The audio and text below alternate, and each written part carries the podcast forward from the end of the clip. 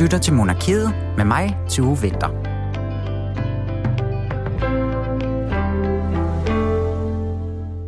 Når vi her i Monarkiet kigger tilbage på det sidste halve år, så er der især et tema, der går igennem en del af programmerne. Altså selvfølgelig ud over, at det hele har noget med kongemagten at gøre, fordi det er jo trods alt det, vi er sat i verden for at snakke om i det her program. Men så er der altså også kvindernes rolle i disse monarkier. Generelt så oplever vi i de her år flere og flere, der gør en kæmpe indsats for at få indskrevet kvinderne i vores allesammens historie. Og det er jo i sig selv virkelig spændende og virkelig vigtigt. Derudover så er der altså øh, den her traditionelle plads for kvinden ved siden af kongen er altså også rigtig interessant. Fordi det er en svær rolle at definere, og samtidig med det, så afspejler den ligesom også tidens syn på netop kvinden ude i samfundet. I dag der har vi samlet til en lille kongelig kvindebuket, om man så må sige, og vi skal høre klip fra nogle tidligere programmer, hvor det netop øh, er kvinder eller prinsesser eller dronningernes rolle, der ligesom er i centrum. Det er altså Monarkiet, du lytter til lige nu, og jeg hedder Tue Vinter, og Julie Lindhardt Højmark, hun kommer ved min side om ganske få sekunder, og så tager vi altså en dejlig snak om øh, disse kvinde- og dronningeskæbner. Velkommen til Monarkiet.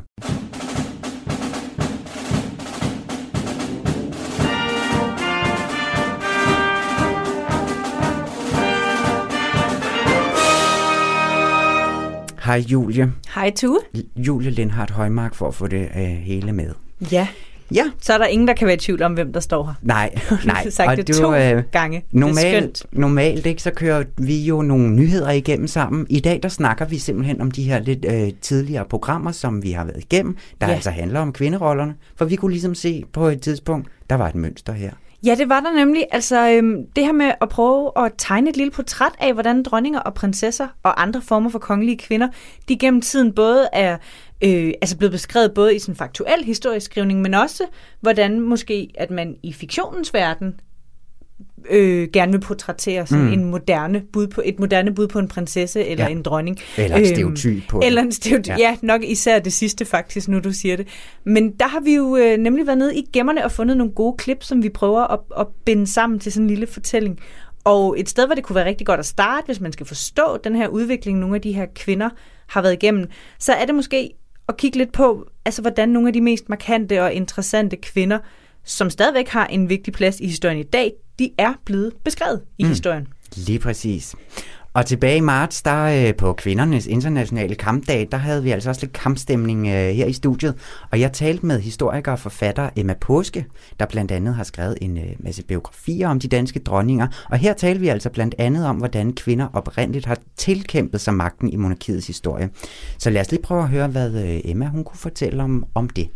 Vi skal altså snakke om denne her institution, som jo grundlæggende er rimelig øh, uligestillet, må man sige. Fordi at, at, at monarkiet, det er jo sådan hævet over os andre, og, og kvinderne, de står, eller har i hvert fald ofte stået bag mændene i det her øh, arrangement.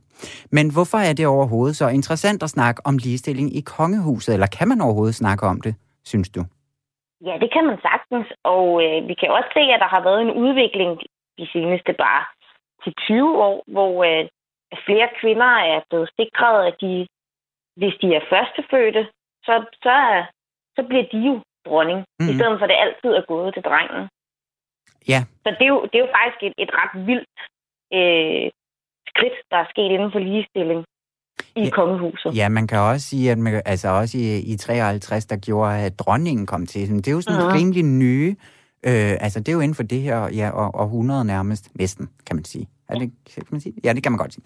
Øhm, jeg skulle lige regne lidt tilbage. Men ja, fordi at hvis nu man snakker om sådan en ligestillingsudvikling i monarkiet sådan, gennem historien, kan man det? Er der sket sådan en... Er det gået fremad? Altså, både og kan man sige, fordi øh, hvis vi øh, kigger historisk tilbage, så øh, er det faktisk ikke sådan, at kvinder ikke har skulle haft noget sagt. Øh, der findes rigtig mange kvinder, rigtig mange dronninger, som faktisk har øh, bestemt mere end deres mænd, eller bestemt alene, mm. øh, som har været ud i krig, som, som egentlig huskes bedre end kongerne. Nogle steder i hvert fald. Men har de øhm. været ligestillet med kongerne så, eller har de været inde og tage en magt for en, øh, en svag regent? Ja, det, det er jo sådan lidt forskelligt. Der er nogle ret gode eksempler på, at der faktisk er nogle kvinder, der nærmest har kuppet sig til magten. Og en af de sådan mere kendte kvinder, der har kuppet sig til magten, det er Katarina den Store af Rusland. Ja, men ved du hvad, hende tænker jeg, hende vender vi altså lige tilbage til lidt oh. senere, fordi at, øhm, du skal nok få lov til at snakke om hende, men vi tager hende lige lidt længere ned i, i, i rækken, fordi at noget, som jeg også godt kunne tænke mig sådan at... Øhm, Altså, fordi at hvis vi snakker om de her dronningeroller eller prinsesseroller, mm. kan, er det også noget, man kan... Hvad har, hvad har de indebåret sådan, ja, historisk set? Kan man også snakke om det som sådan en, en lineær ting? Jamen, der synes jeg igen også, at nogle gange så, så tænker vi, at øh, ligestilling i kongehuset og øh, generelt måske har været en lineær ting, men, men det, det synes jeg ikke, at man bare kan se det på den måde. Mm. Øhm, fordi kvinder helt tilbage i middelalderen, vikingetiden, har haft, sku, haft rigtig meget at skulle sige. Jamen, hvordan, øhm. hvordan det, er det, har det været en del af deres, øh, hvad kan man kalde det, jobbeskrivelse, eller er det noget, der har været fra deres egen sådan øh, powerness til at komme frem og få noget magt? Jamen altså, at både og kan man sige, fordi øhm, der findes for eksempel Emma Normandiet, som øh, var øh, i virkeligheden øh, dronning af Danmark på et tidspunkt, og England. Hun var gift med, øh, med Knud den Store, og hun, øh, hun regerede altså i egen magt. Mm. Øh, hun regerede England, når, når Knud var i Danmark, og øh, hun sørgede sådan set for at holde på magten. Hun, hun sørgede for at øh, alliere sig med kirken, hvilket var ekstremt vigtigt i starten af middelalderen. Og øh, hun så det som hendes hvad skal sige, fødselsret, at hun selvfølgelig skulle have lov til at bestemme lige så meget, hvis ikke mere, end mm. sin mand. Øh, vi ved jo også, at i Danmark har vi øh, Margrethe den Første, som jo selv har magten. Hun, hun forstår jo, at hun er født til at være den, der skal sidde allerøverst. Ja. Ja, så og hun, jo... hun får kæmpet for den, ikke? Altså, den bliver jo aldrig ja. rigtig givet til når hun må gøre det lidt af omvej, men det her med, at hun nok har haft en, en pondus, der har, der har givet hende det her, at det, det skal ja. hun. Det skal hun, og hun mm. ved jo, hun er jo, hun er jo datter af en dansk konge, som ikke er helt ubetydelig jo. Mm. Altså selv i sin samtid var han kendt som en af de helt store konger, ikke? Ja. Øhm, og hun blev jo rent faktisk også udråbt til dronning af Norge. Så det var hun i sin egen ret. Ja. Det blev hun bare aldrig rigtig af Danmark. Nej, men hun fik lov til at reagere alligevel. Men hvis nu vi lige vender tilbage til England, fordi de har sådan mm. gennem hele historien ret mange nedslag af de her ja, stærke dronninger, vi i hvert fald kender rigtig godt. Øhm, mm-hmm. For eksempel dronning Elisabeth den Første, hun er, hun er omkring midten af 1500-tallet, fordi at ja. øhm, hun er hun, og, og det er måske en tid, der for mig rimer lidt på altså noget mandsdomineret øh, streng kristendom og så videre, ikke? Øhm, men hun, hun slår jo igennem på en eller anden måde og har gjort det i historiebønden. Hvordan har det været for hende for eksempel at være dronning i den her mandsdominerede verden, som hun jo bliver? Jamen, det er jo et virkelig interessant spørgsmål, fordi øh, hun kommer jo faktisk næsten som nummer tre dronning. Øh, hendes storesøster, var jo sådan set dronning før hende, og øh, hun kæmpede rigtig meget med at være, være dronning af England, og hun var også upopulær, fordi hun var katolik, og hun kom til at slå rigtig mange protestanter ihjel og sådan. Okay. Øh, det, det var ikke så godt, så hun blev kaldt Bloody Mary. Hun har ikke den bedste historie omkring sig selv. Til gengæld så har hun fået en, øh, en drink opkaldt efter sig. Det har hun nemlig. Men den har sådan en lidt tvivlsom øh, forhistorie, vil jeg ja. sige. har også en tvivlsom øh, smag, vil mange mene. ja, men, men, men Elisabeth, hun, øh, hun griber sådan set til en rolle, fordi hun er jo datter af en stor tudorkonge, og hun, øh, hun formår faktisk at udnytte både sit køn, men også sin arv. Mm. Fordi øh, hun, hun huskes rigtig tit som den her sådan lidt underlige, stive dronning, man ser på billedet. Hun er sådan helt kridhvid i hovedet. Ikke? Ja. Kæmpe røde læber, og så sådan en underlig ryg øh, rød øh, frisyrer, og så sådan nogle kæmpe flotte kjoler. Ja. Med masser af pomp og pragt. Men var det men vigtigt? Hun, ja, hvad siger du undskyld? Men, men, men hun udnyttede faktisk, at hun så sådan ud. Altså, fordi hun, hun sagde, at hun var gift med England. Ja, Så så, hun udnyttede sit køn, køn på den måde, at hun sagde, jeg er jo gift med England. Så derfor er det jo vigtigt, at jeg, jeg ser sådan ud. At jeg ser sådan lidt skrøbelig kvindelig ud. ja, okay. Ja, fordi hun slår måske ikke lige en som en skrøbelig kvinde som sådan. Øhm, men, men man kan også sige, hvordan har det, hvad har det betydet for de her kvinder? Har, har de skulle fremstå mere maskulin så i deres øh, ja, be, altså handlemønstre og måden, de sådan har ageret på og så videre, de her øh, middelalderkvinder, eller i hvert fald slutmiddelalderkvinder, dronninger? Ja, både middelalderen og renaissancen, der er de her kvinder meget opsatte på at, hvad skal man sige, tillægge sig mandlige kvaliteter. Ja. Øhm, og samtidig er måske også meget opsat på at tillægge dem mandlige kvaliteter.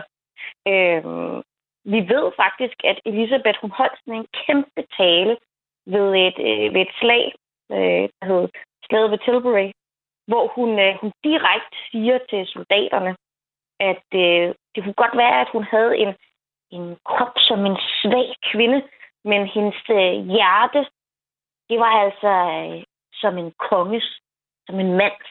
Ja. Og øh, det er jo ligesom bare virkelig at udnytte alting omkring sig, ikke? Ja, så, kan, man- ja, så bruger hun jo faktisk sin kvindelighed i, i meget høj grad. Men alligevel, ja. Men indeni er hun en mand. Indeni er hun en mand. Og det er ligesom for at, at sige til de her soldater, øhm, det kan godt være, at jeg ser skrøbelig ud, men, men jeg er jo lidt en konge indeni. Mm. Ja. Fordi hun er jo datter af Henrik Notten af England, ikke? Og det sidder jo i hende. Mm. Og derfor så skal de følge hende. Hun er en ægte mand indeni. En ægte konge, ikke? Jo. Så Jamen, hun altså. bliver nødt til at sige, at hun er mandlig i virkeligheden. Ja. Og ved du hvad, det synes jeg faktisk, nu skal du få lov til, fordi nu er det et rigtig godt tidspunkt at gribe fat i hende her, Katarina. Men inden vi gør det, der skal vi altså lige høre den her skiller så. Det er kjoler, og det er også øh, de mere festlige kjoler. Det kan være farvevalg. Der er mange farver, mange af de stærke farver. Prinsesse Benedikte kan gå ind og vælge nogle meget dus farver. Det vil dronningen ikke vælge. Nej, det vil hun øh, måske ikke. Men grunden til, at jeg øh, spillede denne her kjoleskiller, som den jo hedder, det er fordi, vi skal lige øh, runde ugens kjole. Og det er faktisk lang tid siden, vi har gjort det, men det var jo oplagt at gøre med dig, øh, Emma, nu hvor vi skulle snakke om kvinder. Men så, har, så fordi, at du præsenterede mig faktisk, da vi snakkede sammen i går, der præsenterede du mig lidt for hende her, Katarina den Store, som jo var et ret vanvittigt øh, vanvittig figur, synes jeg. Og når jeg sad og googlede hende, så fandt jeg altså billeder, hvor hun ligner en, en konge, altså en mand. Der, der er de her portrætter i kjoler, hvor hun ser meget mandhaftig ud, for det første, synes mm. jeg. Men der er altså også flere portrætter, hvor hun sidder på heste og ligner en, ja, en mand. Mhm. Ja, og det synes jeg bare var meget interessant. Hende her, Katarina den Store, hende synes jeg lige, at vi skal prøve at, at snakke lidt om. Fordi at, hvad er historien om hende? Jamen, altså, hun er jo vanvittigt spændende. Ja. Øhm, og øh, jeg kan næsten ikke styre min begejstring Nej, men over det- for hende. Det skal du heller ikke. Du skal bare give Men- los, du. hun, øh, hun hedder jo faktisk ikke engang rigtig Katarina. Og øh, øh, det har du sikkert også fundet ud af, da du googlede hende. Øh, hun har et øh, fint sådan øh, tysk navn, Ja. og kommer øh, fra en, en, en adoptivfamilie i øh, Tyskland, øh, det nuværende Polen deromkring. Og hun er blevet valgt specifikt af den daværende kejserinde af Rusland, som hed Elisabeth. Ja. Det er altså i 1700-tallet. Og hun vælger hende, fordi øh, hun skal giftes med Elisabeths efterfølger, nemlig ham, som bliver til tsar Peter den 3. Og øh, Peter den 3. han er desværre en lille smule tilbagestående. Altså, han er dum. Ja. Kan man godt sige. Ja, du sagde Øh, det. Det var godt. Jeg skulle lige til at spørge ja, ind til, ja. hvad betyder det? Perfekt. Nu siger vi, han er, den, den er ikke helt hjemme Nej. oveni. Det er den altså ikke. Nej. Og øhm, øh, Katarina, hun kommer øh, til Rusland og øh, har sikkert fået et kæmpe chok, fordi øh, der er ret store kulturelle forskelle også på det her tidspunkt. Og hun er altså kun 16 år, da hun kommer til Rusland. Og møder Peter, og til at starte med, så går det sådan ok, men, men hun finder også ud af, at han er lidt, lidt tam i det. Mm. Der sker, der sker ikke så meget op i hovedet på ham. Øh, til gengæld så sker der helt usædvanligt meget op i hovedet på Katarina. Hun er hurtigt opfattende, hun er vældig intelligent. Og øh, det udnytter hun i den grad, det, det russiske hof. Og øh, hun finder også ud af, at øh, hendes mand faktisk øh, gerne lidt vil af med hende. Øh, og det er jo øh, farligt, fordi hvad skal hun så tilbage til? Ja. Nu har hun jo været sammen med en mand, og så hvad, hvad, hvad er der så mere for hende? Så hun planlægger faktisk, da Peter den 3. han øh, overtager tronen, at lave et kup imod ham. Ja. Så hun kupper faktisk sin egen mand. Og hvad der er endnu mere sindssygt, det er, at hun kupper sin mand med hjælp fra en af sine elskere. Det er jo, det er jo helt, helt fantastisk. Jamen, det er helt vildt. Og, hvor, altså, og hvordan, fordi at jeg, jeg kunne flere steder også læse, at hun var klart den mest magtfulde kvinde i verden på hendes tid her i, øh, ja. i slutningen af 1700-tallet, som vi befinder os i lige nu. Mm. Hvad er det, hun kommer ud og får udrettet den her? Hun, den familie, hun kommer fra, det er jo sådan forholdsvis ligegyldigt øh, konge, ja. et lille kongedømme i Europa, ikke? Så hvad, ja. hvordan er det, altså, hvad er det, hun kommer ind og gør hende her, Katarina? Jamen, hun kommer simpelthen ind, og så reformerer hun Rusland. Og øh, det er simpelthen ikke sket uden øh, Peter den Store. Og det er altså mange hundrede år før. Mm. Og, og det hun, øh, man kan sige, der er ikke rigtig nogen andre, man kan sætte så flot et prædikat på, som at hun i virkeligheden var det, man ville kalde en oplyst monark. Nej. Og det, det betyder sådan set bare, at hun var voldsomt interesseret i datidens idealer, i, i filosoferne, og hele ideen om, hvordan et samfund skulle indrettes. Og det, det er sådan noget som øh, Montesquieu, altså tredelingen af magten, som hun finder vanvittigt interessant. Hun forstår heller ikke, hvorfor at folk ikke øh, går i skole særlig meget i Rusland. Nej. Hun, øh, hun forstår slet ikke, hvorfor at retsvæsenet virker, som det gør. Øh, så hun, øh, hun, hun reformerer sådan set hele retsvæsenet i Rusland. Ja, hun er simpelthen og, en ideologisk politiker på mange måder. Ja, i virkeligheden. Og det er, jo, det er jo helt fantastisk, hvordan hun bare, når hun har magten, så griber hun den bare og så reformerer hun bare ja. på livet løs. Og derudover, så som du også siger, så var der jo elskere indenover. Det virker virkelig, som om ja. hun sådan har taget skeen i sin egen hånd omkring, øh, hvordan hun har lyst til at leve sit liv og styre sit land, og, altså, og har lykkedes med det. Men hvordan har befolkningen i Rusland på det her tidspunkt også taget imod denne her kvinde? For det var jo rimelig vildt, at det var sådan en, ja, at, at hun kommer derudfra og overtager tager landet på en måde. Mm, helt sikkert. Ja, og man kan sige, hun er jo ikke engang rigtig russer. Nej, det er jo det. Men, øh, det og det er jo derfor, det er så vild en historie, ikke? Men, øh, men hun har absurd mange elskere. Ja. Det siger man i hvert fald.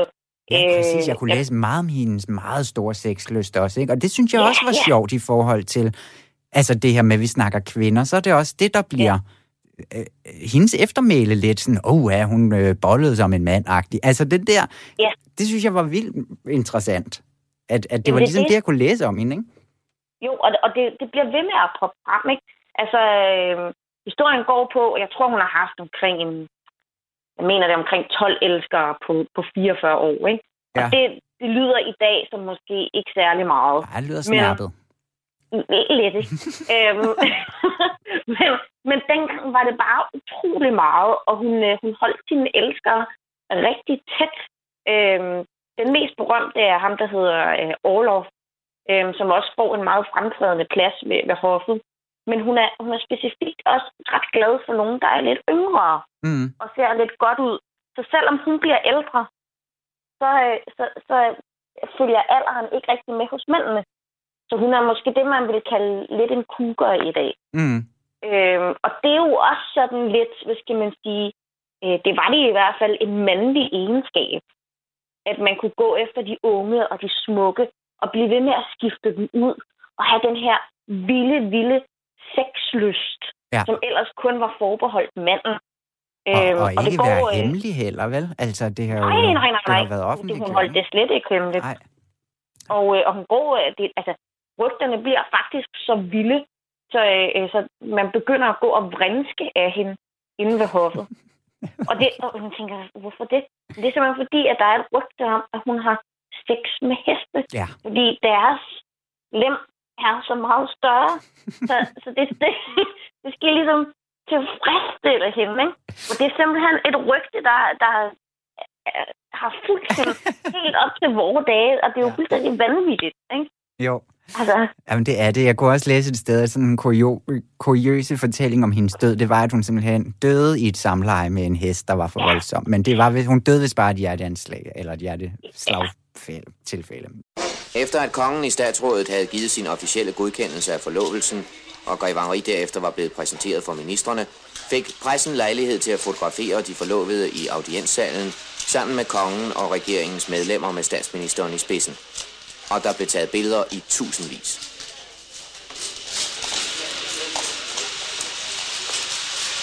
Nu må det være nok. Det er et stort program, der venter. Ja, nu må det være nok, fristes man til at sige med alt det heste sex, der har fulgt hende her, Katarina den Store, som jo på en eller anden måde altså lyder som en, en fuldstændig vild og sej kvinde, synes jeg. Og jeg synes, det der er så spændende ved den her historie, som vi lige har hørt øh, Emma Påske fortælle i det her klip, det er, at det er jo sjovt at tænke på, at næst efter at have været så magtfuld en kejserinde, så var hende her, Katarina den Store, faktisk mest kendt for sit opsigtsvækkende sexliv. Ja. Øh, hest eller ej, har jeg lyst til at sige, mm. men i mhm. hvert fald sådan en masse unge elskere. Øhm, og det synes jeg egentlig er virkelig interessant, fordi jeg har nok lidt den der opfattelse af, at når man ser tilbage i historien, så kan man godt nogle gange få indtryk af, at hvis der er to ting, eller to sådan historiefortællinger måske, som især klæber til mænd, og ikke rigtig er noget, vi har talt om, når det kommer til kvinder, til dronninger og prinsesser, så er det det her med magt og sex. Mm. Og der synes jeg alligevel, øh, at vi har fået nogle nye perspektiver for, på det her i løbet af året, med, med nogle af de mange spændende mennesker, du har talt med i studiet, tu. Ja, og især hende her, Katarina den Store, hun er altså... Øh, hun er, hun er jo noget for sig, må man sige, virkelig uh, crazy, men vi har jo også vores egne øh, egne eksempler på det her hjemme i vores egen lille andedam, og vi har en, øh, en historie fra øh, til, helt tilbage fra Christian den anden og hans øh, elskerinde Dyveke, og så ikke mindst hendes mor, som jo altså hed Sibrit. Mor Sibrit simpelthen. Fordi at hende her mor Sigrid, hun opnår simpelthen en af de allermest magtfulde positioner, øh, som en kvinde nogensinde har haft i, øh, i vores egen danske kongelige historie. Og det synes jeg også lige, vi skal prøve at øh, høre historiker Torben Svendrup forklare, hvordan øh, det kunne lade sig gøre her i starten af 500-tallet, hvor det altså er øh, Christian II, der er kongen af Danmark. Christian II, han er beskrevet som en konge, der absolut var vild med kvinder. Han kommer til Bergen formodentlig i 1507. Han er viskongen i Norge, og der møder han den smukke Dybeke, som uh, en Valkendorf præsenterede ham for. Mm. Og han bliver vild med hende. Hun bliver inviteret med på bal på Bergens Rådhus, og kongen danser med hende hele aften. Og i stedet for at slæve hende til sengs, sætter han sig ned efter ballet og laver en aftale med Dybekes mor, Sibrit. Jeg vil godt vide, hvad den aftale gik ud på. Hvor efter han så tog Dybeke med til sengs. Det bliver hans faste elskerinde, han tager hende med til København, og hun er i København sammen med sin mor, da han bliver konge. Hvad er det for en position, som hende her, især måske moren, får indtaget ved, øh, ved hoffet? Jamen, moren hun får, får den største indflydelse i Danmark, nogen kvinde har haft. Vi skal helt frem til Helle thorning Schmidt, mm. da hun bliver statsminister. Øh, mor Sibryt, altså Dybekes mor, hun får en rolle nærmest som finansminister og hun bestemmer over dansk økonomi og præger Danmarks historien meget, meget kraftigt i retning til handelskapitalisme og prøver på at modernisere, øh, modernisere mm. Danmark. Det er så voldsomt, så højadelsfolk opfatter hende i dybeste alvor som en troldkvinde, altså en heks. Ja. For det kan ikke være naturligt, det her. En af dem, for det er Valkendorf, der havde præsenteret hende for kongen, skriver, at hun havde sådan en magt over for kongen, så inden for syv mils afstand kunne han ikke selv bestemme. Det var kun hende, der kunne bestemme. Hvor meget altså, tror du, at hun har været, altså hun har måske tydeligvis nok været inde over, at hendes datter skulle have en affære med kongen her, men hvordan tror du, at, øhm, hvordan har hende her Dyvike taget det? Hvad har hun været for en brik? Jamen, jeg tror, at kongen har været vildt forelsket i Dyvike. Der er intet, der tyder på andet. Mm. Der er den her slutning, hvor det begynder øh, at gå galt. Og der er meget, der tyder på, at det er rigtigt, at øh, Dyke var kongen utro til sidst. Og måske er det i virkeligheden kongen selv, da jalousi har slået hende ihjel. Hvem ved? Øh, Når jeg siger, at det er meget, meget sandsynligt, så går det også på hendes opførsel. Vi, vi har en, øh, en kilde, hvor hun jammer over, at der er blevet henrettet en skriver, der er Hans Forborg. Han blev henrettet, fordi han fortalte kongen, at Torben Okser og Dyveke havde et forhold. Mm. Men hvordan er og, de og der her valgte kongen forhold? på det tidspunkt ikke at tro på det, Ja. og henrettede Forborg for at være fuld af løgn. det er så dramatisk. Men altså, som sagt, øh, det man tydeligt kan se af det her, det har været, at det kongelige liv har været fuld af udfordringer og været fuld af spændende affærer. Det har bestemt ikke været kedeligt. Min forskning i øh, middelalderseksualitet viser helt tydeligt, at der har været en meget fri seksuel moral øh, i det danske samfund. Og det har galt både mænd og kvinder.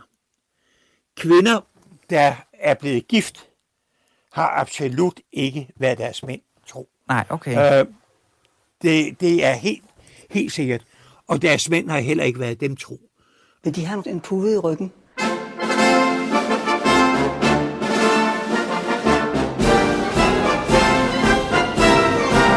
Hvis de vil, så har jeg sagtens lånt dem en pude. Og det vil jeg vældig gerne have. Øh, hvor, er blevet, hvor er mine møbler blevet? Nej.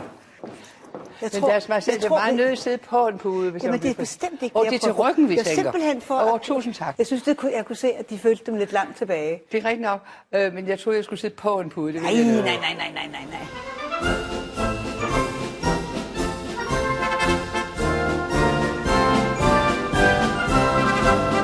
Hvis du lige har tændt for din radio, så er det her altså Monarkiet, som du lytter til lige akkurat nu. Og i dag, der øh, snakker mig og Julie om alle mulige gode historier om kvinder og øh, prinsesser og dronninger og så videre.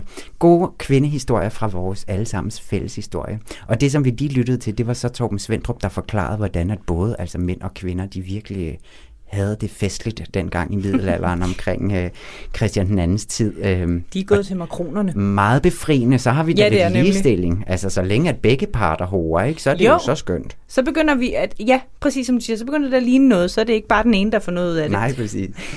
Men øhm, nu skal vi bevæge os lidt længere op i historien, hvor vi skal høre om den kvinde, der er mor til nok den konge, som alle kender. Jeg tror, hvis man blev vækket om natten og skulle sige, du skal nævne én konge, så ville Mm. 9 ud af 10 sige Christian den 4. øh, og det er nemlig øh, ham, som Sofie af Mecklenburg er mor til, som vi nu skal høre om. Fordi i maj, der udkom øh, Gry Jeksen, der er kendt for, øh, for det her kvindekendt din historie-univers, som hun har skabt, men som tager udgangspunkt i en, en Instagram-profil. Hun har lavet en bog af samme navn, af samme navn hedder det. Og her i der kan man finde en masse spændende historier om kvinder, der til trods for, at de har været markante skikkelser på deres tid, måske er gået lidt i glemmebogen sidenhen. Og der var det især en af, af historierne her, jeg i hvert fald blev mærke i, som en, jeg ville ønske, havde været en del af pensum i folkeskolen, mm. i stedet for øh, alt den snak om Christian den 4. Og det er nemlig Sofie af Mecklenburg. Hun var øh, dronning af Danmark og Norge fra 1572 til 1588 og gift med Frederik den anden. Og efter alt at dømme, så har hun også haft utrolig stor magt. Og oven i det, så har hun luret, at penge er lige med magt. Ja, Det synes jeg også var en ret spændende også historie. regnet den ud. Og det var også noget, som også, øh, altså det var en, en af kvinderne, som hende her Gry Jeksen, forfatteren bag, hun også selv øh, sådan væltede over, var sådan, gud, hvor Ja. har du dog haft meget indflydelse på hele den her Christian den 4. magt, ikke? Ja, så lad os lige prøve at høre, hvad øh, Gry Jeksen altså sagde for et par måneder siden. Det sjove er nogle gange med de her dronninger, det er, at de, øhm, det man kan se, det er, at de har jo ikke haft officiel magt. Nej. Så da hun øh, levede sammen med Frederik den anden, så var det ham, der havde den officielle magt. Hun lavede, gjorde sin pligt, ligesom Kirsten Munk. Hun fødte en masse arvinger. Så hun gør ikke så meget væsen af sig, øh, mens Frederik den anden, han lever. Øh, hun føder øh, nogle piger i starten, de bliver lidt usikre. Der er noget med en havfru, det kan man læse i bogen. Øhm, så kommer der nogle drenge senere, og den første den fødte dreng er jo så Christian. Så dør Frederik den anden øh, decideret af druk, og øh, der er Christian den 4. kun 11 år. Og så sker der noget med, med Sofie her, fordi der kommer hendes vindue jo. Der er jo et rigsråd, som går ind og laver et formynderstyre, fordi Christian den 4. er for lille til at blive kronet, men kongen er død. Så der er jo et vindue. Mm. Så hun går ind og reagerer på sin søns vegne, og det har vi jo set før i historien, blandt andet med Margrethe den Første, at det er den måde, kvinderne de ligesom kommer ind i magtens tine på. Og hun begynder sådan lidt småt at være sådan, at Christian, Christian, hvad hedder det, Frederik den anden skal have en finere begravelse, mine døtre skal have højere medgift, og mine andre sønner skal også have noget mere magt nede i Slesvig-Holsten. Og de synes, hun er mega irriterende, det her rigsråd. Ja. De vil bare gerne have, at hun fortrækker til sit, øh, sin enkepension nede på Lolland Falster, og hvor hun, det ligesom er meningen, hun ligesom bare skal syne hen, mens de kører et nyt kongepar i stilling. Så det ender faktisk med at krone Christian den 4. to år før man plejer fordi de simpelthen bare skal af med Hun skal hende. væk. Hun, skal, ja, hun, er, hun er jo en kvinde, der- der træder for meget i uh, den figur. der irriterende mor, ikke? Jo. Og så tænker man jo, Nå, men så havde hun gjort, hvad hun kunne i sit lille vindue, og så var hun nok gemt og glemt. Men det hun faktisk gør, det er, at hun laver Lolland Falster om til nærmest den moderne virksomhed. Hun effektiviserer landbruget, hun sørger for at købe øh, humle og andre varer ind på, øh, på det tyske marked, mens kursen er lav, og hun laver simpelthen en bank. Hun tjener så mange penge, at hun kan lave en bank, hvor hun kan låne ud til en favorabel rente til andre øh, fyrster. Og det betyder, at hun ret hurtigt bliver øh, Nordens rigeste privatperson. Hun har ligesom forstået, at penge er magt. Ja. Og en af de øh, mennesker, som øh, låner rigtig mange penge af hende, det er hendes egen søn, Christian den 4. Og han låner blandt andet penge til at bygge børsen og Rundetårn, som vi jo hylder ham sådan for. Ja, som det er er, bygget af, af mors, øh, det. mors lomme. Det er det. Jeg Ja. plejer at sige, at øh, altså på, en, på en måde er København øh, Danmarks dyreste forældrekøb, ikke? Jo, det kan man sige. Altså, og, og, og jeg synes bare, at det er jo ikke... Jeg må ikke også nok få et slot Ja, lidt udenfor. jeg vil have en tårn. Ja, præcis. Det var helt Hvor rundt og skønt. 60 meter Ja, højt. mindst. Skønt. Øhm, og, og sådan tror jeg faktisk lidt, han har været. Altså, øh, han har ligesom bare øh, gennemført det, han ville, og så måtte hans øh, låne, altså måtte han låne, ikke? Jo. Han, han var, havde været en fantastisk figur i luksusfælden, ikke? Men, øh, men det, hun på, en, på mange måder, det er jo ikke fordi, at jeg vil sige, at Christian den 4. Øh, er mindre værd, eller vi skal hylde ham mindre, men på mange måder, så ændrer det jo øh, Danmarks historien, mm. at øh, hvis Sofie ikke havde været der og været så rig, mm, hvad havde, havde vi så haft Rundetårn og børsen? Hvordan havde Danmark så set ud? Eller øh, det her med, at selvfølgelig øh, selvom dronneren, dron, altså det er jo også historien om, at selvom dronningerne ikke har blevet givet officiel magt, så har de jo ofte fundet Ja. andre veje til at Ja, få og magt. selvom de ikke har haft den her helt øh, øh, ja, magt, som de har kunne bruge, så har de jo alligevel haft en form for privilegier på en måde, ikke? Altså, Jo. og nemlig har kunne, kunne finde, hvis de har kunne finde de her små, små steder, hvor de har kunne pirke lidt i, øh, i, i øh, hvad hedder sådan noget, ja, der hvor de kan, ikke? Jo, jo lige præcis. Men Altså, også det der med, at, at hun, hun er jo så en del af, af kapitlet om ø, økonomi og iværksætteri. Og det der med, at hun, de, hun jo også var kreativ. Mhm. Hvordan skal jeg... Øh, øh, hvordan skal jeg komme øh, til så meget magt som muligt? Hvordan skal jeg få det fedeste liv, Ja. når jeg ikke bliver givet det officielt? Og der kan man jo godt se, at mange af de konger, som er født til at arve tronen, de også er lidt ukreative, fordi de er ligesom nogle af dem er jo, øh, der er også noget med indavl og sådan noget, ikke? men altså nogle af dem er jo heller ikke... Nogle af dem kan faktisk ikke gøre for det. Det er det. ja, det er rigtigt. Nej, det er jo noget pjat. Det er jo, det er jo noget med, at ikke alle er født til at være ledere, og det er jo også en konge, en konges lod, kan Ja, man sige, en præcis. afkongens lod. Men, men øhm, Men jeg synes, at der den ser her... man ja, bare, undskyld. ja, undskyld, der ser man bare en høj kreativitet nogle gange i dem, der er lige omkring magten, ja. I stedet for dem, der sidder i, i, i centrum. Ja, lige præcis. Og den, altså, fordi at den her historie om hende her, Sofie her, og selvom man det er et mor-søn-forhold, så giver det jo en helt andet perspektiv på denne her regent på en eller anden måde. Er det det, som ligesom er meningen, også med at få portrætteret nogle flere kvinder? Altså få, få det her fra en helt anden vinkel, ikke? Fuldstændig. Der er jo ligesom 50 procent, vi ikke har set, Ja. når vi kigger på øh, børsen. Ja. Eller i hvert fald manden bag, ikke? Ja, det er fuldstændig det, jeg gerne vil. Altså uanset, altså nu er det her jo et eksempel, hvor at kvindens øhm, indflydelse faktisk ændrer hele billedet. Men, men, og det gør det jo også altid, men, men ofte så, så synes jeg bare, at uanset om øhm, det er en succeshistorie, så er det, at alles perspektiver er jo vigtige. Ja. Fordi det er, jo det, der, det er jo det, der former vores historiske bevidsthed. Det er, at vi kender så mange nuancer som mulighed. Eller som muligt. Øhm, og, og det, øh, det er det, jeg arbejder på. Så, så selvom man sådan en som Sofie, hun gjorde stort indtryk på mig, og jeg nu også fortæller hendes historie med sådan kampgejst, kan Mhm. man sige, fordi jeg synes, det er også morsomt, så er det jo ikke fordi, at jeg synes, at nu skal vi skrive alle kvinderne frem, fordi de var alle sammen super seje og mega heldinder, og øh, det handler jo bare om at have alle nuancer med.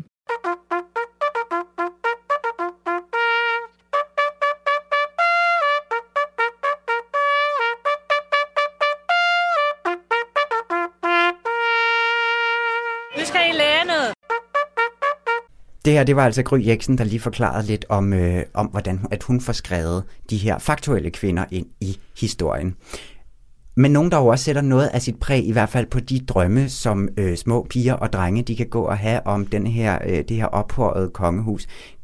Det er jo fiktionens verden, og øh, ligesom mesteren i at iscenesætte de her øh, prinsesser og kongehuse, det er jo Disney. Ja. Vores helt egen Walt Disney, og vores allesammen sådan øh, vugge til den drøm, vi gerne øh, vil have, ikke? Jo, præcis. I hvert fald der er ikke nogen, der med- kan opfinde prinsesser og give dem specielle egenskaber på samme måde, som Disney kan. Overhovedet ikke. Fra Snevide, altså helt tilbage fra det starter så til Elsa, der har vi altså igennem årtier fået øh, Disneys bedste bud på, hvordan at en øh, moderne prinsesse lige på øh, sin tid skal, skal se ud og gebære sig, og hvad de skal gå op i og sådan noget. Og det talte jeg så altså med podcaster Mathilde Anhøj om for nogle måneder siden, så hvordan hele det her sådan fiktive univers, det er bygget op, det ved hun en hel masse om. Lad os, prøve, lad os prøve at høre, det hedder det.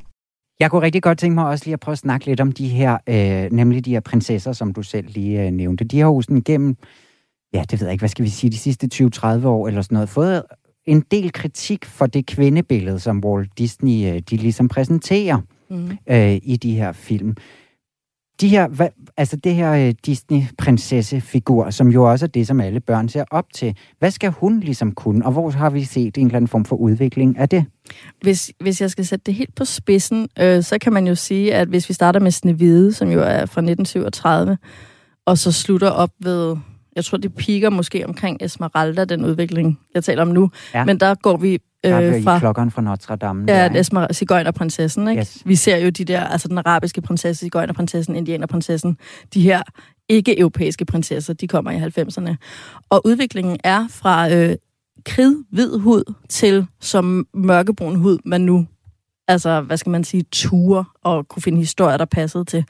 Og det andet element er, at Snevide er jo cirka 13 år, øh, hvis man kigger på hendes krop, altså hendes fysiske sådan, størrelsen på hendes bryster, ja. mens Esmeralda, hun er jamen, næsten i Dolly Parton-genren. Ja. Så det er de to ting, der ligesom sker fra det øh, helt hvide ideal og det meget, meget ungpigeagtige til den voksne og måske endda lidt altså overseksualiserede kvinde og til den brune hud. Ja, det må man da sige. Altså, hvis Esmeralda, ja, ja. hun er da noget af en sexbombe. Men hun er jo også en, en karakter, der... Det, der jo er interessant ved prinsesserne, og det sker jo løbende, at for hver Disney-prinsesse, man har, så kommer der lidt mere aggression ind. Ja. Øhm, det er allerede fra Snevide til Askepot, begynder Askepot at sige lidt fra. Øh, Tornerosa er måske lige lidt tilbage i gang. Hun er relativt passiv. Øhm, men, men lige så stille begynder de der kvindelige hovedpersoner, de unge piger, de begynder at sige mere og mere fra. Ja. Og der er sådan en, øh, de har sådan nogle små hissige næver, særligt i Disney-renaissancen. Både Ariel og Jasmine og Belle, også fra Skønheden og Udyret, de sådan tæsker løs på en overdimensioneret, altså fysisk overdimensioneret stor skurk med sådan små hissige næver. Ja. Og de vinder ikke rigtigt. Og så kommer vi så helt frem til øh, Esmeralda, som faktisk formår at øh, vinde over nogle af de mandlige karakterer mm. I fysisk overlegenhed.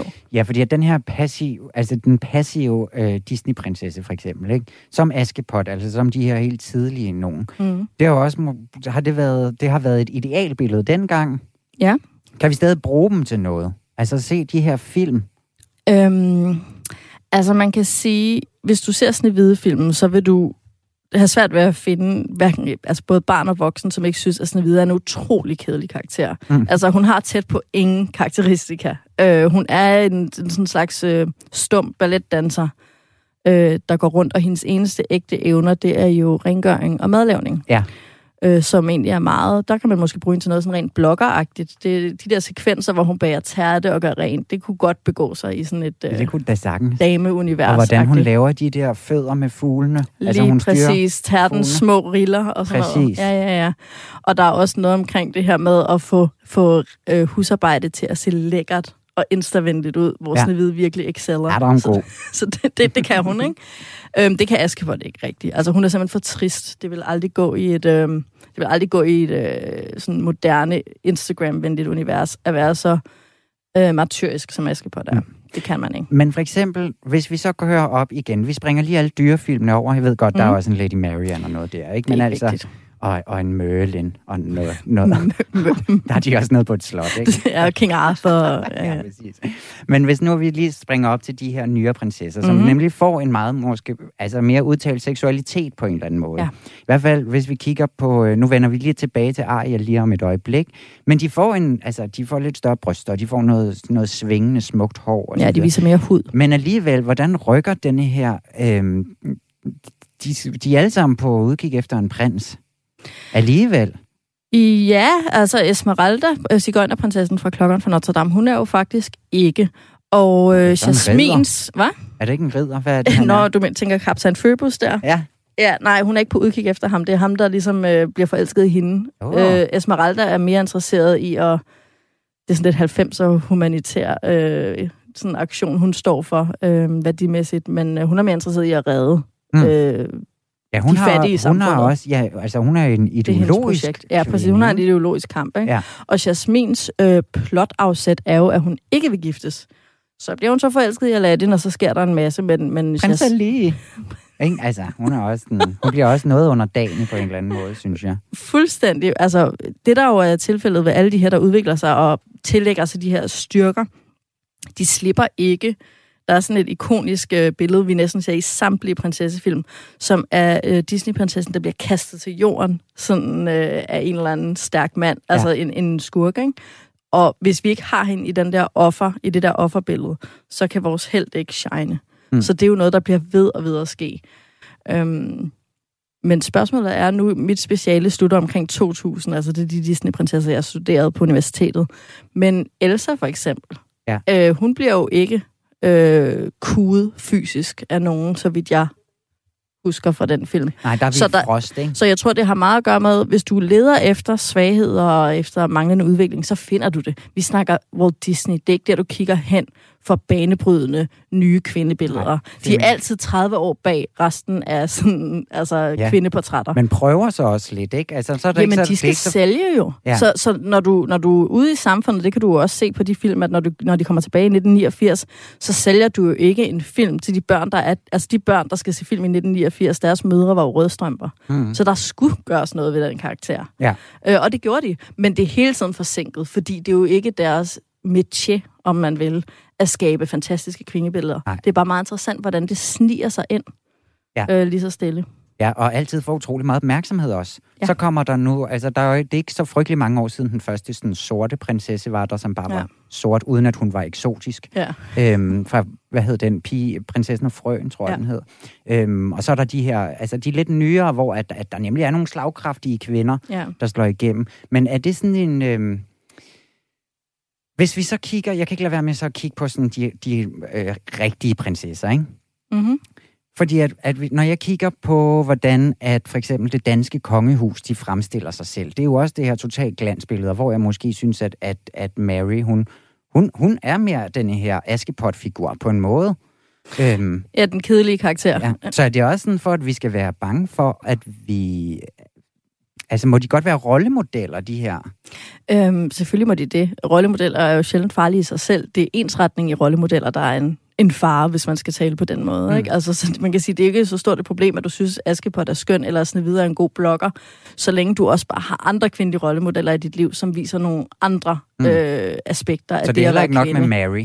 Det vil aldrig være nok med Mary. Og det, som du måske også skal huske, når du nu siger, ja, Mary, hun er den her høflige, polerede, soft-spoken, øhm, meget, altså hun vil klassificere sig som en tidlig Disney-prinsesse i den måde, hun sådan gebærder sig på, øh, Mm. mm. når man ser hende. Men hverken kongehuset eller Disney-universet er de steder, hvor at kvinderollen skal sprælle mest, fordi både kongehuset og Disney-universet er jo systembevarende. Altså, vi snakker om gamle, altså trætte sådan dynastier, som har meget, meget gamle rødder, og hvis, altså man kan sige, Disney vil jo tjene penge, mens kongehuset er jo en anden størrelse, men det er jo fælles for begge, at det har aldrig været deres projekt at være de første med noget. Nej. Det er bare ikke first mover sådan, øh, universer, vi har med at gøre. Nej. Så Men derfor de synes jeg heller ikke... to den her, altså de prøver begge to at opretholde en magi, ikke? Jeg tror, hende. Lene Balleby, hun øh, plejer at sige det, altså som er kommunikationschef for Kongehuset, Ja. at det skal have sommerfuldstøv på sig. Præcis. Alfestøv Øh, altså- vil vi sige i Disney-universet. Hvad for noget? Alfestøv ja, kalder vi det i det er Disney-universet. klokkeblomst ud over Præcis, det hele, ikke? ja. ja. Og det er jo vigtigt, for det er jo et spørgsmål, den her flugt fra os almindelige arbejdere, Mm. øhm, som har et kedeligt liv, og øh, det kan hjælpe i vores... Det er sådan opium for folket, øh, teorien, ikke? Det er det her med, at hvis vi ser noget virkelig skønt og lækkert, så øh, får vi lidt, lidt glæde ind i vores trøstesløse arbejderliv. Nu prøver vi så at sætte hele det her Disney-univers lidt ned over vores egen, vores egen skønne kongefamilie, ikke? Ja. Fordi at, at jeg, har, jeg føler lidt, at, at man godt kan se nogle, nogle dejlige paralleller, ikke? Og jeg synes, vi skal starte på toppen. Ja. Dronningen, dronning Margrethe den anden af Danmark. Mm-hmm. Hvor ser vi hende henne et sted i Disney-historien? Ja, problemet med dronningen er, at hun er efter min mening fejlfri, altså, og dronninger i Disney-universet er typisk onde. Ja. så, så der er lidt et problem. Udseendesmæssigt, øhm, hvis det skulle være, hvad skal man sige, en, en Disney-kongehusfigur, så er der måske et eller andet over det øjeblik, hvor den onde dronning i Snehvide skifter hårfarve til hvid. Der har hun sådan noget langt hvidt hår, der minder lidt om Margrethe. Men tager jeg karakteren Margrethe ind, så bliver jeg nødt til at gå væk fra kongehuset, og så øh, nominere øh, Madame Bonfamille fra Aristocats, som jo er den her aristokratiske, kunstinteresserede...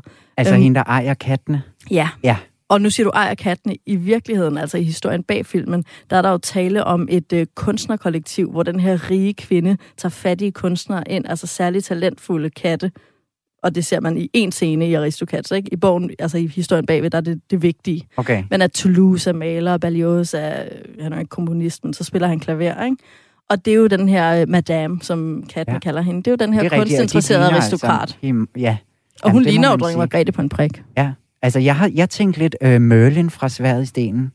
What? Sådan en lidt, sådan det her passionerede rodehoved, der går meget op i dannelse og his, historie, og måske han går meget op i Ej, det udvikling. kan jeg slet ikke se. Så vil jeg meget hellere sige Ulen Archimedes, som er sådan lidt mere streng. Ja, Og sådan, fordi jamen, er at, at. Margrethe er også lidt en perfektionist, og hun er sådan, det skal være på en bestemt måde. Jamen, hun siger jo tit, at hun er lidt af rodehoved. Hun kan ikke finde øh, Ja, hoved men og jeg- noget Er det rigtigt? ja. Ah, men jeg synes så, Så jeg synes, de at også lidt. bedre. på, på de seneste dage. Lad os lige hoppe lidt så, fordi vi har snakket nok om Mary, synes jeg. Så jeg synes, vi skal tage fat i Benedikte. Ja, Din, din øh, det, hende, du spejler dig i. ja. Hende Hvor kom finder jeg, vi hende? hende kom jeg her? faktisk, altså, hvis jeg skulle sige Benedikte, ville jeg måske gå til de tre feer. Øh, søsterferierne i Tornerose, fordi Ja. der kunne dronning Margrethe også godt være Flora, den ældste øh, af ferierne. Ja, ja, i det Bossen, ikke? røde. I det røde tøj, Ja, ja. det er. Og der vil Benedikte passe så fint på fauna. Og det er dem, der opdrager øh, Tornerose. Tornerose, i filmen. lige ja. præcis, ja. Og så Magsvær kan være øh, Anne-Marie, ikke? Ja. Og nu ved jeg godt, at vi ikke skal ind i Mary, men jeg bliver nødt til bare lige at sige, Ja. at Mary er oplagt som Belle. Altså, hun er the spitting image, fysisk, personlighedsmæssigt. Den her midt i Disney-renaissancen, hvor vi har en masse spralske øh, prinsesser, hvor Abel lige præcis er den mest sådan høflige og polerede. Og af dem. kloge. Og hun er Belæst. klog, og præcis, hun er belæst. Hun Ja. sætter sig ind i ting. Altså, Mm. oplagt som Mary. Ja, og hun, altså, hun er en borgerlig pige, der gifter... Askepot. Ja. Ja. okay, hun kan også være god. Men skal Belle er jo en borgerlig pige, der gifter sig med en prins. Meget ligesom Mary. Livet præsenterer så gælder det om at vise, hvor dygtige I kan blive.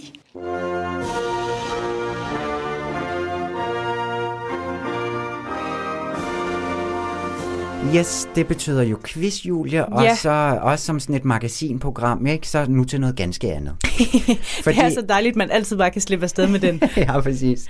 Vi havde jo besøg af vidunderlige øh, Peter Etrup i sidste uge, som øh, hjalp os igennem musik og monarkiet og kongehus. Jamen, Ah, det var så festligt. Det var rigtig festligt. Men vi nåede quizzen, fordi Nej. han simpelthen snakkede sådan, og gudskelov for det, fordi alt, hvad han sagde, det var rigtig spændende. Men nu får du quizzen. Skønt! Ja. Og jeg skal ikke engang konkurrere med nogen. Nej, Ikke du- at det plejer at afholde mig fra at tabe, men øh, ja. Nej, men så, kan, jamen, så det kan du selv ligesom bedømme, hvad du vil. Om Det du er en taber rigtigt. eller en, en vinder. Ja. Om man vil.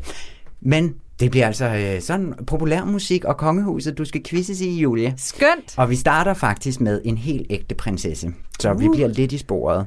Hun er så blevet, mm, jeg siger degraderet nu, det Mm. lyder hårdt, men til grevinde, fordi vi skal snakke om Alexandra. Ej, og hun det- kom jo faktisk som sådan et billede på den perfekte prinsesse der i 90'erne. Ja, det må man sige. Ikke? Oh, Ja. Hun har virkelig lige ramt øh, totalt ned i, ja, som Ja. du siger. Virkelig. Og, øh, men så blev hun grevinde, og så kunne man jo tillade sig meget mere. Og en af de ting, hun tillod, tillod sig, det var simpelthen at indspille en sang.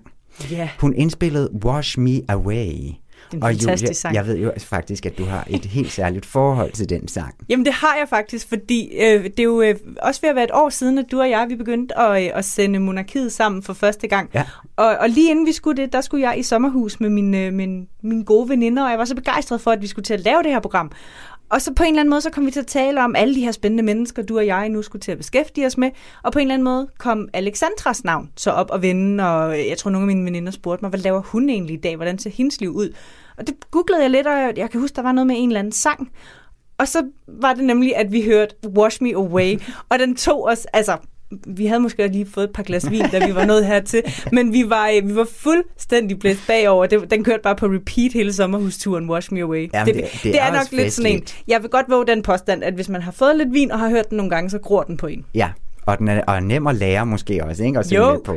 Den er nemlig rigtig dejlig, men det var altså en velgørenhedssang, hun så lavede til denne her organisation, der hed Star for Life i 2018. Hun har optrådt live med den en gang til et velgørenhedsshow i Malmø, og så på sådan et pressemøde efterfølgende, der... Øhm, der, der spørger de så, om de kan forvente mere fra, altså mere musikalske Ja. udfoldelser fra øh, grevinden her. Der gør hun det så meget tydeligt, at hun er amatør, og hun altså er træt af at blive sammenlignet. Med hvem, skal du nu gætte? ja. Blev hun rigtig træt af at blive sammenlignet med Justin Bieber? Var hun rigtig træt af at blive sammenlignet med Luciana Pavarotti?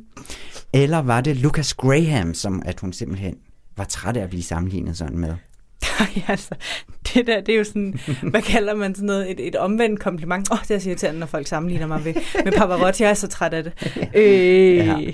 Ej, det må næsten, altså Pavarotti og Bieber, det er jo for vildt. Så noget, der vel på en eller anden måde lidt inden for rækkevidde.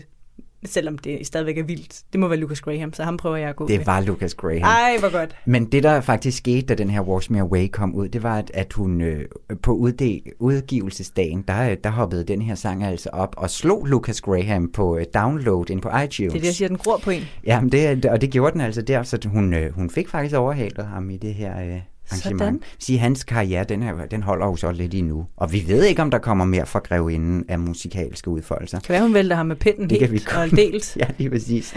Yes, nu til noget, der ikke har så meget med kvinder at gøre, men i 2013, der gik Michael Learns to Rock og prins Henrik ind i et samarbejde, hvor de indspillede jazznummeret Echo som en gave til den thailandske kong Bhumibol Adulyadej. Dig. Ja. Hmm. Prins Henrik er pianist på nummeret, men øh, hvem har skrevet den oprindelige udgave af Echo? Hmm. Mm. Er det et stykke, prins Henrik selv har komponeret? Er det øh, jazzsangerinden og den verdensberømte komponist øh, også øh, Nina Simone?